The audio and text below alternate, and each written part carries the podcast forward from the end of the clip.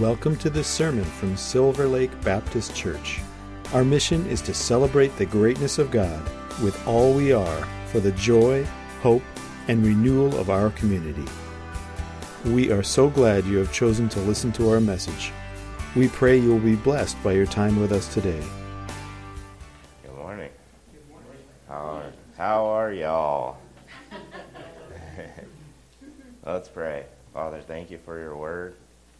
Thank you for your love and thank you for your faithfulness, for always being there, always being faithful, always being true. And we give you the praise in the mighty name of Jesus.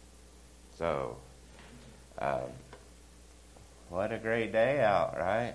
We're having some good, good sunshine. I was like, I was having a pretty good day last Sunday or last Saturday, and I was watching my my Oklahoma Sooners and the Texas they keep things way too close. but like just blow them out and put them away. But I was watching my Oklahoma Sooners eat the Texas Longhorns, and I was uh, like, the only thing I can think of that's more evil than the Texas Longhorns is mayonnaise. and they might be just like right, right even. I was like, they got so much in common, like like like with the devil, right? They're burnt orange. They have horns, you know. I was like, how much more? And then the Sooners, like, right? They're crimson and cream. I was like the blood of Jesus, man. That's God's God's team, right? And plus, they're Sooner, and Jesus is coming soon, right? So obviously, they're God's team. But then I was thinking mascots. What's up with mascots? Like, like with things like, no offense to the Oregon Ducks, but ducks, really? Can't you find like something like lions or bears or something like that? But or huskies, like, oh, I'm gonna bring my pet, right? And he might lick you to death, right? So, but anyway, I gotta gotta tease some people when I get the chance. So, um, anyway, so I was watching the game and I um, got a call and someone said that Israel was under attack.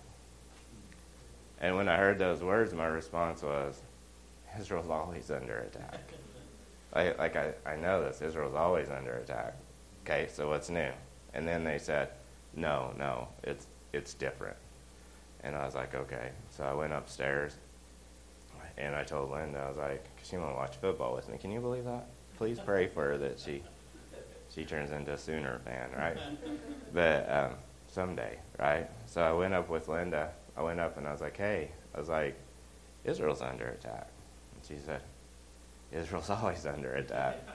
same, same thing that I said. And I said, no, it's different. And um, my heart goes out to, to, the, to the whole situation. The reason that we kind of think Israel's always attacked is because they have an Iron Dome system. And I remember I have a rabbi that I really loved. yeah, loved it. Um, he passed on now, but he lived in Sderot, and um, which is right above the Gaza border, and was one of the towns that got got hit really hard, and then you go from Sderot to Ashkelon and all those countries below. But um, I always remember watching his videos, and there'd always be like incoming rockets, and like, oh, we got we gotta go to the we gotta go to the bomb shelter, we gotta go do this, we gotta do that, and it was constantly, and it was day in, and it was day out. And then when they got the Iron Dome system, or the David Dome, or you know whatever they call it, you know the Iron Dome, it got to where they got used to it because, oh yeah, there goes a rocket.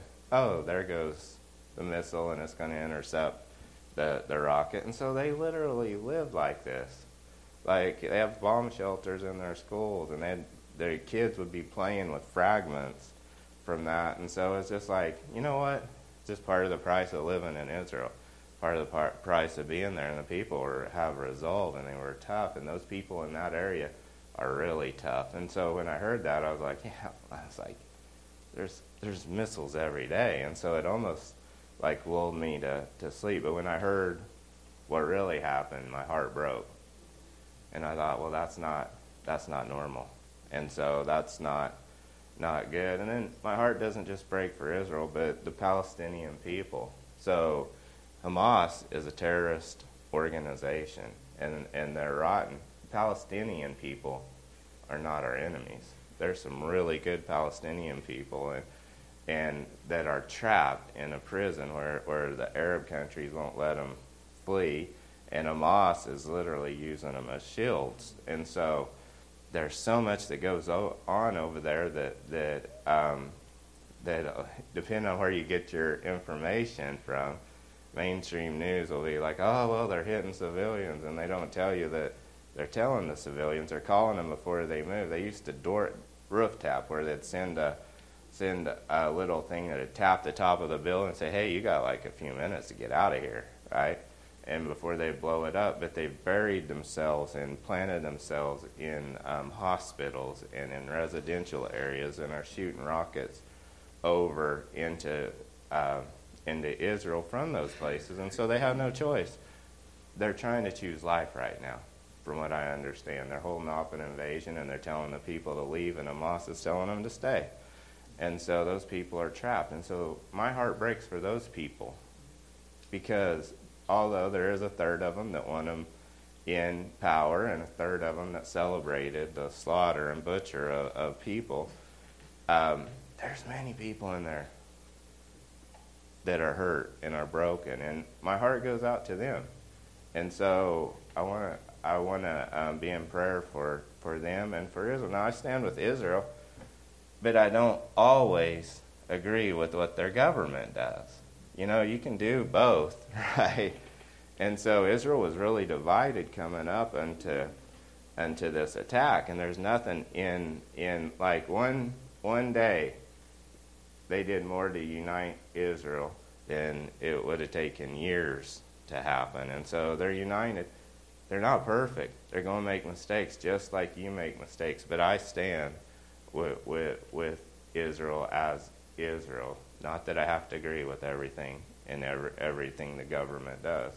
And so, although I do believe they have the right to defend themselves, and I believe as America we have a, we we should stand up with them too. And so, I was, um, hey, I try not to, I don't want to be political, but this isn't political. This is about life and about death. We call things evil, good and evil, but in the Garden of Eden there was two trees that they ate of, that they God told them. He's like, you can eat out of the tree of life, but I don't want you to eat off of the tree of good and evil. We're so quick to call things good or evil when it really comes down to two things, which is when we're eating off the tree of life, we're going to have life. The only the opposite of life is what? Death. He said, said I, I lay before you life and death. Choose which one do you want? Do you, do you want do you want life or do you want death? It's not about good and evil. Listen, it doesn't matter how someone dies. The fact that they were killed by you is not good. It's death, right? And so what's one way more evil? It seems more evil and more disgusting, but it's still still wrong. And so but it's not about good and evil, it's about there's life and then there's death. Which are you going to choose? Are you going to choose life or are you going to choose death? And so um, on, I have much respect for, for Israel because they are going at their own peril trying to evacuate people from a place they're going to have to go in, allowing them time to set booby traps and all this. They're literally making their lives harder to save lives. And I'm thankful for that. On the other hand, continue. I can't stress it enough. Um, can't hate, can't hate people away. We got to love people and, and pray for them. And you know what really is crazy is every one of those people who who murdered somebody, Jesus paid for that on the cross. He took that sin on the cross. And so we're so quick to hate people when Jesus like loved them so much, even the ones that are so rotten and so so disgusting. He said, "I love them so much that I'm going to give my life for them." Remember Paul in the Bible? Like he got on his horse named Leroy. and he had done been harassing and holding holding the coat of of them while they were killing Christians. He was partaking in it, right? And he's on his way to do more damage, right? And God literally knocks him off of his horse and blinds him. Sometimes we need to be blinded physically so we can see spiritually, right? And God changed his life. Guess what he was? wasn't any different. I mean, it was in some ways, but really, he's still killing people, right? Or participating in it, or condoning it. And you know what God did? God not only saved him, but he changed his heart and he wrote a good chunk of the New Testament. A lot of these words that we read come from Paul. That should give us much hope. And it also gives me reason to pray. You know what? I pray. I know you really are messed up and you're really lost, but you know what? I pray that God will will will save you and turn your your um, heart around. My flesh wants to say, so when they kill you, you go to heaven, right? But I want to walk in the Spirit. I want to see things as God sees things and see things in God's heart and in God's love. And no, I'm not. I'm going to love and I'm going to pray, but I'm also going to stand. There's a time when we can defend ourselves, and that, that's this is a time. And so I just want to encourage you. When I first heard that, I had to, excuse me, I got a little fluid in my lungs trying to get it all out. Um, um, I was getting ready last week because I was helping up at Tim's church, helping fill in for him. We had Wayne. Wayne did a great job, huh? He's a good dude, man, and, a, and a, he's going to be a great preacher. He's already on his way. But um, I, I had something totally, totally different. I was preaching, and then I opened, I opened the Bible and started reading. God gave me this scripture. I was like, yeah, I'll pass it away. I mean, not pass it away. I ain't to kill it, right? But I'll just set it aside and I'll read it more when I get home. And so I got up there and they're like, hey, do you know what happened in Israel? And I was like, yeah, I heard. And they're like, would you say something? And I was like, oh, yeah. And it just kind of tied into my message. But when I read it, I was like, no way, God. No way. And so it says this There is no one like the God of Jeshurun who rides on the heavens to help you, and on the clouds in his majesty. The eternal God is your refuge, and underneath are the everlasting arms. He will drive out your enemy before you, saying, Destroy him. So Israel will live in safety alone. Jacob's spring is secure in the land of grain and new wine where the heavens drop dew. Blessed are you, O Israel. Who is like you, a people saved by the Lord? He is your shield and your helper and your glorious sword.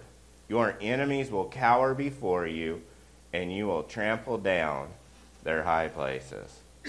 I was like, wow, God, you're on it. It's almost like He knows what's going to happen before it happens, even, even when we, we, we don't know. But I believe there's a great, great victory. One thing I've learned is that truth is already true long before anyone but God believes it. What, what, where's like it doesn't change. It. Well, I don't believe that God created the heavens and the earth. Well, it doesn't change the fact that He did change the heavens and the earth. Well, I don't believe that the Oklahoma Sooners beat the Texas Longhorns, right?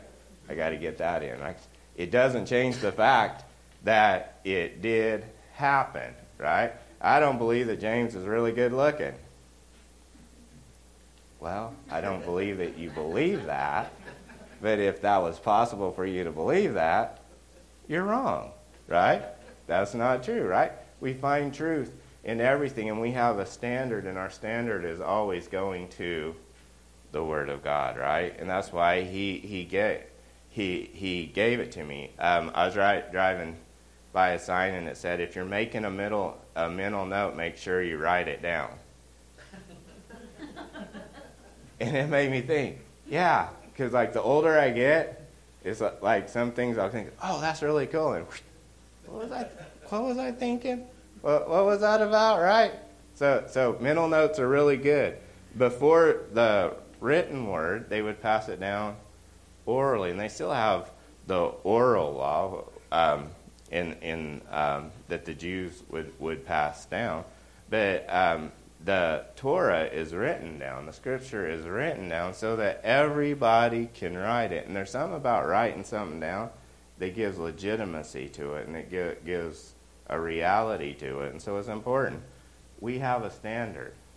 It was it was written by men, yes, but it was breathed by the Spirit of God, and it and it coincides, and it's so together. Now, now you can like, well, I don't like that translation or this tra- translation, and God used some of the people taught, spoke in their own, to their own culture in their translations, and you can see a little hint of it. Like I'm talking a little bit, I'm like, yeah, you know, Paul got on his horse named Leroy, and like nobody would know know what that meant, you know, if you weren't in the horse world or a cowboy or you know American, right? And so it's our culture, it's what we are. But when you go back to the very root of it, it means what it means.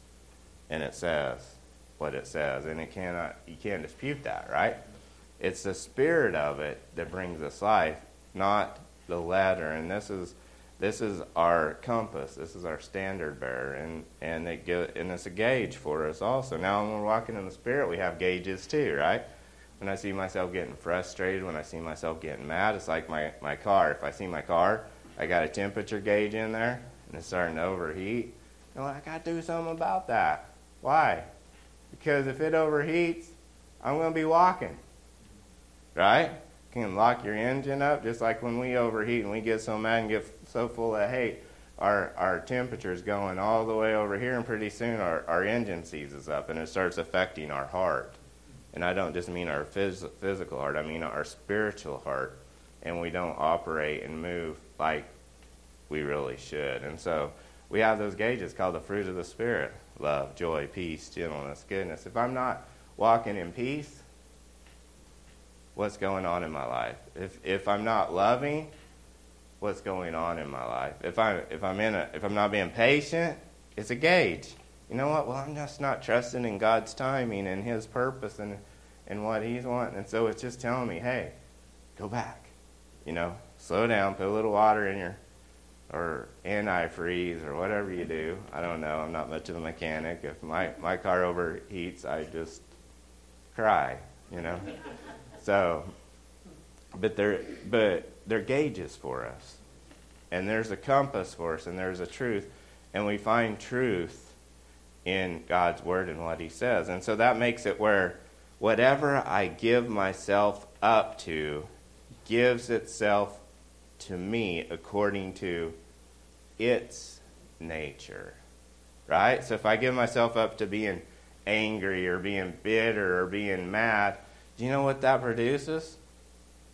It's nature. It produces more of it in my life, right? You'll be mad and you'll be mad at, at the car that, that I was riding with Teddy Bear up to a concert, and he was behind the Prius, and I just had to chuckle. It was like, like nobody in a Prius is a hot rodder, right?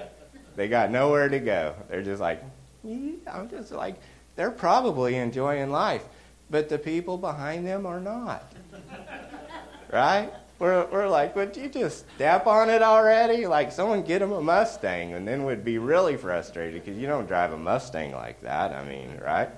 And so, but he's like, what is with this traffic? It's just, just I got somewhere to go. And I was like, dude, you got plenty of time. I know, but I want to get there. And I was like, and I was just laughing. I was like, I done been through this. I was like, like, you know what? You keep giving yourself to that frustration over this stupid Prius that's a Sunday driver you're going to run into 10 Priuses before we ever get where we're going. Pretty soon, that car pulls off and he drives another mile, and then another car gets in front of him.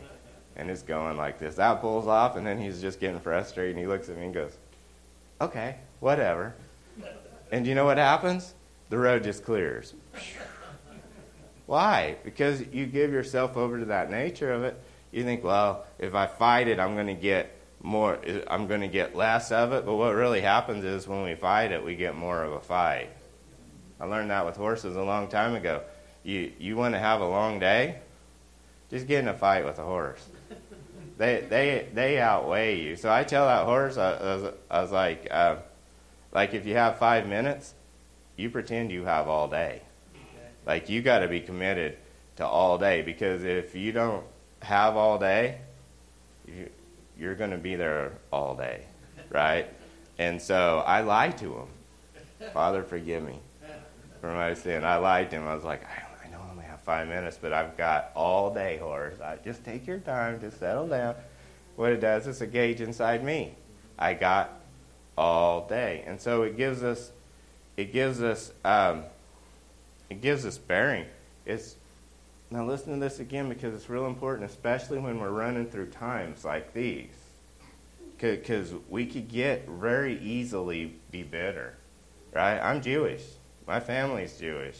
I seen Jewish names on that wall that were murdered that have my name on it and my, my family's names on it. And it really bothers me, right? It really did. And then God's like, check, gauge, where are you coming from? Are you coming from anger or are you coming from love? Where, what's the gauge saying? And I was like, I'm going to pay attention to that gauge because whatever I give myself up to gives itself to me according to its nature. That's why in the scripture, in Exodus 14, 14, they were in a they they were scared for their lives. Not much different than where where Israel is today. And uh, I will say this too: there's a lot of Christians who have been bashing Israel too, and they're bashing Israel because they believe that Israel was replaced by the church, and that is a lie straight from hell, right? And so, just, just so you know, if I heard someone say that, I wouldn't trust that leader enough to follow them to the mailbox and back, right? Because it, it's dangerous and it's deadly and it's not right and it doesn't line up with Scripture, right? And so, but here they are, they're, they're in a battle and, and it looks impossible. And God says, if you hold your peace, said, hold your peace and let the Lord fight the battle. Now we look at it as like, well, I'm just going to be quiet. That's holding my peace. You just need to, like, like in Oklahoma, I heard it like this. My mom didn't say, "Hey, hold your peace." She said, "Shut up." hey, you just want to shut up, right? You can shut up right now, or I'll slap that smile off your face, right? You know, she wasn't really like that, but I mean, kinda at times, you know. So, but um, shut up. Hold your peace. Don't talk. Just just just hold your peace. But that's not just what hold your peace means. Right? Sometimes it's good to hold our peace because we really don't know what's happening and we really don't know what to say. Like, like I had to step back and say, hey, you know, where I had to find out where my sources were on this, what was really happening, and then if I got the permission from God to say something, then I can say something, but I'm not saying it just out of blurting it out out of anger or frustration or fear, right? Perfect love cast out all fear, right? So so we have a hope, and that hope and that peace that we have, the Bible says there's a peace that breaks down every wall. And do you know who his name is? It's Jesus, right? He's the peace that passes all understanding. He is the Prince of peace. And so when I think about that, I also think that's in the Old Testament. So that word peace there is shalom. If I hold my peace, well, well, peace isn't just talking about what you're saying, but it's talking about what is your peace. Your peace means completeness. It mean, means that, that you have everything you need. Some people say nothing missing or nothing broken. It's a completeness, and that's what we have in Jesus and in His promises and in His truth. So sometimes when the whole world's shaking and it seems scary and seems like there's no hope, we get we get to a point where oh, God gives us a promise and he says, "Hold your peace." You know what he's saying? Hold on to that completeness that you have inside and what's going on in the inside will come out on the outside, right? And so we're not caught up in anger and we're not caught, caught up in hating people. We're not caught up we're we're praying for people, like for all of them. And so um, and praying that, that God will, will bring peace. But when they say peace, peace, you know, wars close. And that's what happened to, to Israel there. So when you're praying, here's another key that, that I, I remember. We're looking for, we pray first, and we're looking for all these great things on the outside. But when, when we pray, what really happens is Prayer works, but first, prayer works in me. It's in me and through me that we see God do His greatness and do His goodness and and and, and love us. Right? I'm almost out of water.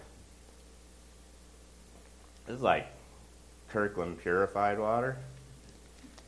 It's like I've been drinking life water. It's like I was buying it because it's got like these electrolytes and stuff. And um, one thing I learned was there was this Japanese guy and scientist, and he was studying water, and so he'd look at water in a peachy, not a peachy, a petri thing, dish, whatever you call that thingamajig, right? And he'd say, say, I love you, you're so precious, you're so good, you know? And then he would put it under a magnifying glass, and it would literally change the water, and it would like come to life and make all these fancy crystals, right? And then he's like, well, that's kind of weird. So, so like, this is documented. Like, this is a real deal. And so then he took the water and he's like, I hate you. You're rotten. Right? And it, and it deformed the water and the crystals. You know what? There's a good chunk of us that is made up of what? Water. water. You think your words don't have power? Right? So I was thinking, you know what? I'm drinking life water. Like Kirkland purified water. Like, really, what does that come from? Arrowhead, Aquafina. What does Dasani even mean? I mean, really? I'm not drinking something that I don't know. What if it works on the writing? Know, so I thought, you know what? I'm going to get life water. I did try smart water, but after a week, my wife said it wasn't working. So I went right back to, to the life water because it also reminds me of Jesus, right? Because he's uh, living water, right? He, he's who we live off of, and that's who we want to drink. That's, that's what we want to live off of is the living water. He said, I have water that you know nothing about to the woman at the well who wasn't perfect. And he wasn't talking about this kind of water. He was talking about a water that's a living water that will quench your thirst. And that's what the entire world needs right now. Amen? So we see over here we always hear, always hear whenever Israel's under attack like this, it's the, it's Ezekiel war, it's Ezekiel 38 war, it's, it's the end times. And, and I believe in eschatology. I believe in the second coming of Jesus. I tell you guys that all the time. But I also believe that, that, that we don't, don't get so caught up in that that we don't live now. And you can go to 2 Peter 3, and he talks about that same thing. He, he, he's like, we're, we're saying, well, my grandpa and my great grandpa, and they all believed, and it never happened. And he addresses that perfectly, and he says, "Hey, you know what? A day is a thousand years, and a thousand years is a day, right?" Can't get caught up in that. But but when it comes to the Ezekiel war, one thing that they haven't checked all the scriptural boxes. Number one, Damascus has to be level. Israel has to be have no gates and no walls. If you ever go to Israel, there's a lot of those things, right? and and just um, and they'll be in a peace and prosperity, and it won't be like this, right? And then the last one is they're going to be alone. They're not alone right now, and so that tells me again, the Bible's like a gauge. Well, what's going on? Am I saying nobody knows when Jesus is coming back? We can't even agree on it. We got pre, we got post, and then we got well you know, and we confuse the rapture with the second coming, right? Because the rapture is not the second coming uh, of Jesus. The second coming is when Jesus comes at the end of the tribulation and puts his foot down on the Mount of Olives and says, Hey, boys, I'm back. Right? Comes back. Jesus in a flesh, human, resurrected, glorified body. He's all man and he's all all God, right? And he's so big that he lives in us too. And that's what I think is more the blessed hope is not not him coming back in the rapture and taking us away because we can't agree. Even like like I can't agree with myself sometimes. I, I have a thing that I, I believe, but then there's times where I listen to someone else, I'm like, no, you got a point. You know? I don't know.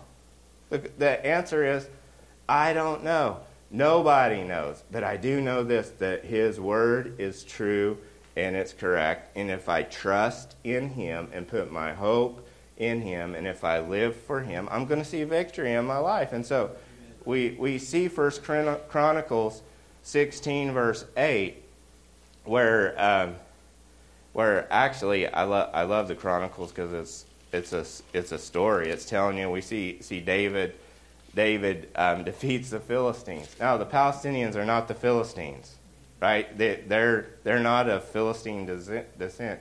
The Philistines were carried off with the Jews to Babylonia, and they don't exist no more. A lot of the the Palestinians that come there come there when, when the British had it, and that's a whole other message. But but it's more of an Arab descent. That's why the Arab nations are with them. Most of the Jews that stay in the land are, are they when they do DNA tests, they're they're 50% Jewish and 50% Canaanite, which is just to the north, which is like the Lebanese. But so so are the Arabs that have been there forever. They're they're 50% Arab and 50% Canaanite. Look, we're all related. They're just cousins. It's a family feud, really. And so, but it's not about land. And I'll tell you what it's about real quick because I got to get to this because that clock don't like me. I'm going to read in First Chronicles. I'm going to 16 verse 8 says this. So David got had gotten the the Ark of the Covenant back and he sets it up and now they're they're celebrating and they're singing songs and Asaph here is, is writing a song. They're having a worship service. Excuse me. It's like you could call him Jim. He's a, he's a worship leader, right? Give thanks to the Lord. Call on his name. Make known among the nations what he has done. Sing to him. Sing praise to him. Tell of all his wonderful acts. Glory in his holy name. Let the hearts of those who seek the Lord rejoice. Look to the Lord in his strength. Seek his face always. Remember the wonders he has done, his miracles, and the judgments he pronounced. O descendants of Israel, his servant, O sons of Jacob, his chosen ones. He is the Lord our God. His judgments are in all the earth. And you know what that means in Hebrew, that all? It means all, right? He remembers his covenant forever. Do you know how long forever is? For, forever. The word he commanded, or the promise he made for a thousand generations. The covenant he made with Abraham, the oath he swore to Isaac, he confirmed it to Jacob as a decree, to Israel as an everlasting covenant. To you I will give the land of Canaan as the portion you will inherit. What is that saying? They're singing a song. He's going back all the way to, to Isaac eh, or to Abraham and to Isaac and, and to Jacob. And he's saying, This is a covenant promise. When you made a covenant back then, it's like in, in Genesis, he said, when he come to Abram and he, he, he said, says, Hey, dude, I'm your shield and your exceedingly great reward. You know what he's telling? I'm making covenant because you made covenant with people who were stronger and had more money than you did. Because literally, when you were making covenant, you're saying, whatever I have, you have. Whoever is against you, they're against me. Right? And so God literally made a covenant, but He didn't just make it with Abraham. He said, Abraham, you're going to mess this up. I done seen you give your wife away twice and do all kinds of other stuff. He's like, so Jesus himself went and cut the covenant and walked in, in between. It's a covenant that lasts forever. Now, when I think about this, I think about the, I was just thinking, I was like, oh man, I'm so tired of this fighting over land. And the Holy Spirit said, this isn't about land. This isn't about people, but this is about a promise. See, the enemy wants to take the promise. It's nothing to do with land. Do you know why he wants to take the, the promise? If he wipes Israel off the face of the map, if there's no more Jews on this planet, do you know what you can do with this book? You can put it in the bin with every other book that don't work. And the enemy knows that. So he's like, you know what I'm going to get? I'm going to take the promise. I'm going to come against that covenant and I'm going to break the break those people and I'm going to show those people. And if I can do this, then I'm going to win. And that's why they're marked. Or you're like, whew, I'm glad I'm not Jewish. Well, guess what? As believers, sometimes we get attacked too. Any attack we, we face is because of a promise, right? But the good news is that he who watches Israel, he that watches us, neither slumbers or, or, or sleeps. And any attacks we get spiritually, physically, however, God says in all things, I will work for the good of those who love me, right? Right? And so you can you can trust God. You can trust his promise. You can trust what he wants to do. There's a peace that you can have in the midst of chaos because you know in whom you you belong, in whom you believed, and you know that he's able to keep you until that day.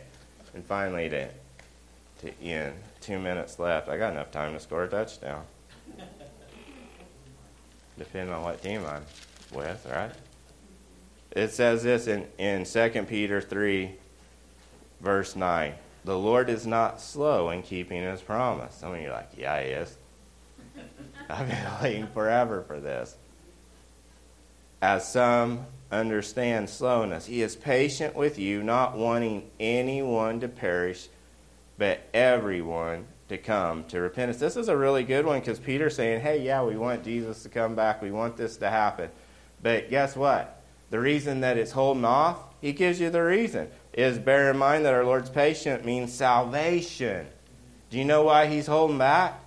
Because he's wanting, he believes, he doesn't want anyone to perish, but that everyone have eternal life.